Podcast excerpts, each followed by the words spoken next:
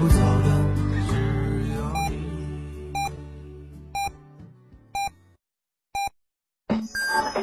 FM 九九八提醒您，现在是北京时间二十点整。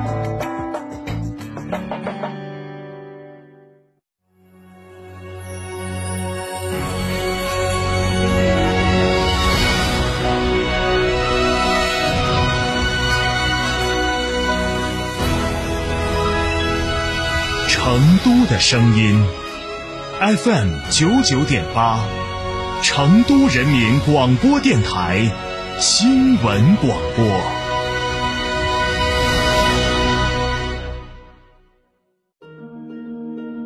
节约用电到底有什么好处？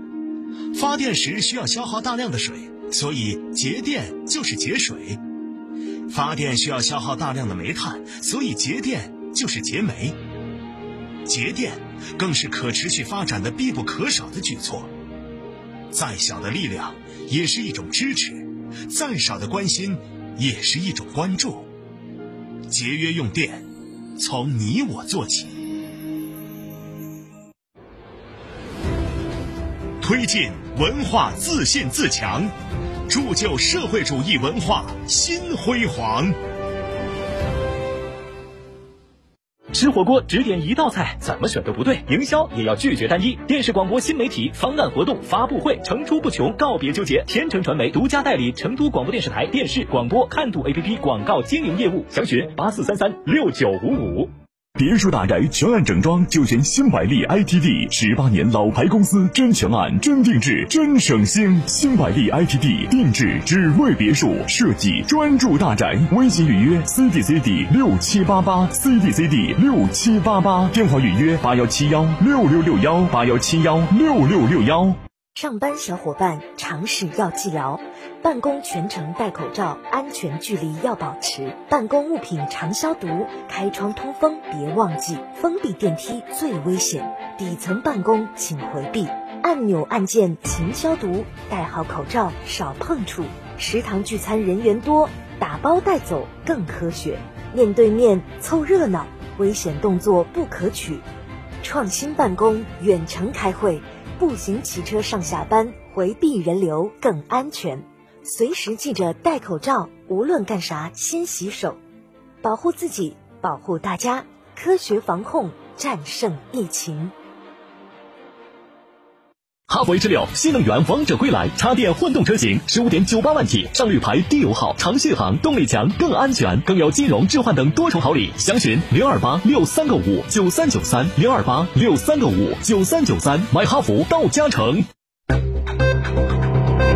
九九八快讯，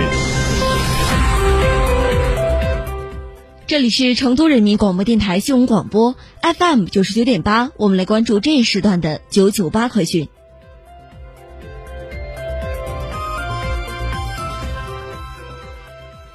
先来关注本地方面的消息。据了解，十二月十三号，重庆成都市企业登记电子档案掌上跨区域异地一键通查服务正式上线，率先在全国区域合作中实现档案查询移动端两地通查。今后只需要手机登录天府容易办或愉快办 APP 的重庆、成都企业档案查询，就可以一键查询下载成渝两地企业登记电子档案。两地企业法定代表人只需要满足一地的身份认证，就可以通过手机移动终端随时随地查询、下载本企业开业、变更、注销全程登记电子档案，不用再在两地重复身份认证和到现场奔波。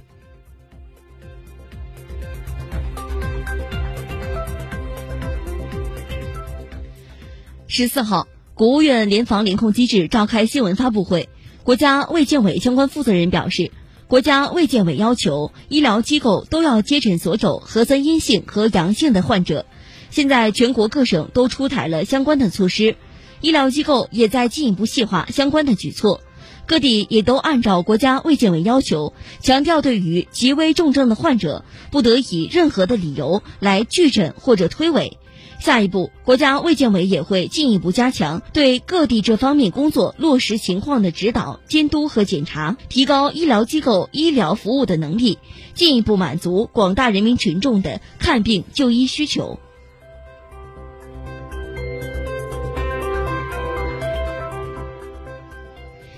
针对莲花清瘟、抗原检测试剂等部分涉疫物资价格波动情况，广州市市场监管部门近日开展药品和防疫用品价格检查专项行动，严厉打击哄抬药品及防疫用品价格、囤积居奇等价格违法行为。广州市市场监管局十四号公布了四起典型案例，其中有医药公司大幅提高莲花清瘟药品的批发供应价格。进销差价率最高涨至原来的六点五倍，抗原检测试剂进销差价率超过百分之二百三十。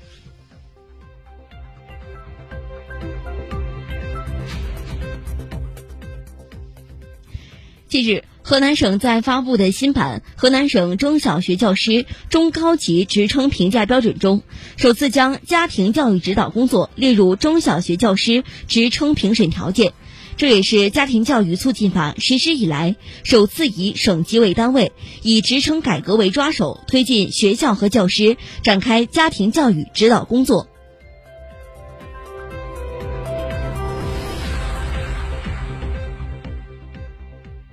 国务院物流保通保障工作领导小组办公室监测汇总的数据显示，十二月十三号。国家铁路货运继续保持高位运行，运输货物一千一百零六点八万吨，环比下降百分之零点五八。全国高速公路货车通行量七百七十四点六万辆，环比增长百分之二点一一。监测港口完成货物吞吐量三千四百四十四点五万吨，环比增长百分之一点六。完成集装箱吞吐量七十二点四万标箱，环比下降了百分之七点零。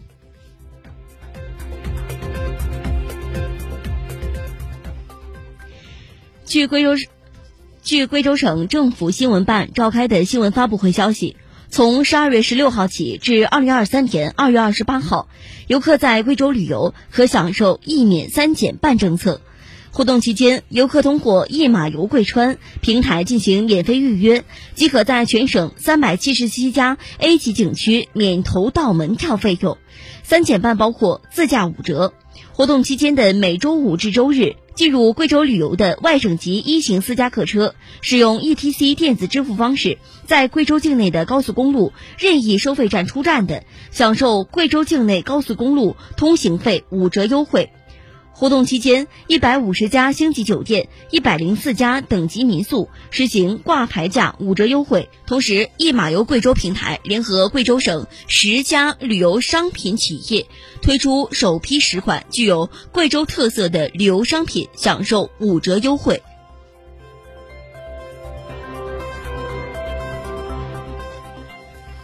我们再来关注国际方面的消息。据美联社当地时间十三号的报道称，多位美国官员表示，美国政府准备批准向乌克兰输送爱国者防空导弹系统，最早可能将在十五号公布相关决定。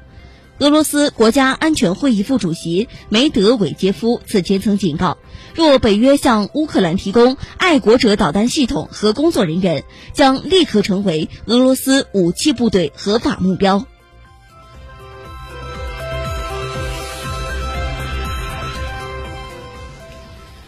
俄罗斯副外长里亚布科夫当地时间十三号表示，部分俄外交官将在二零二三年初被迫离开美国，俄罗斯将对此作出回应，但。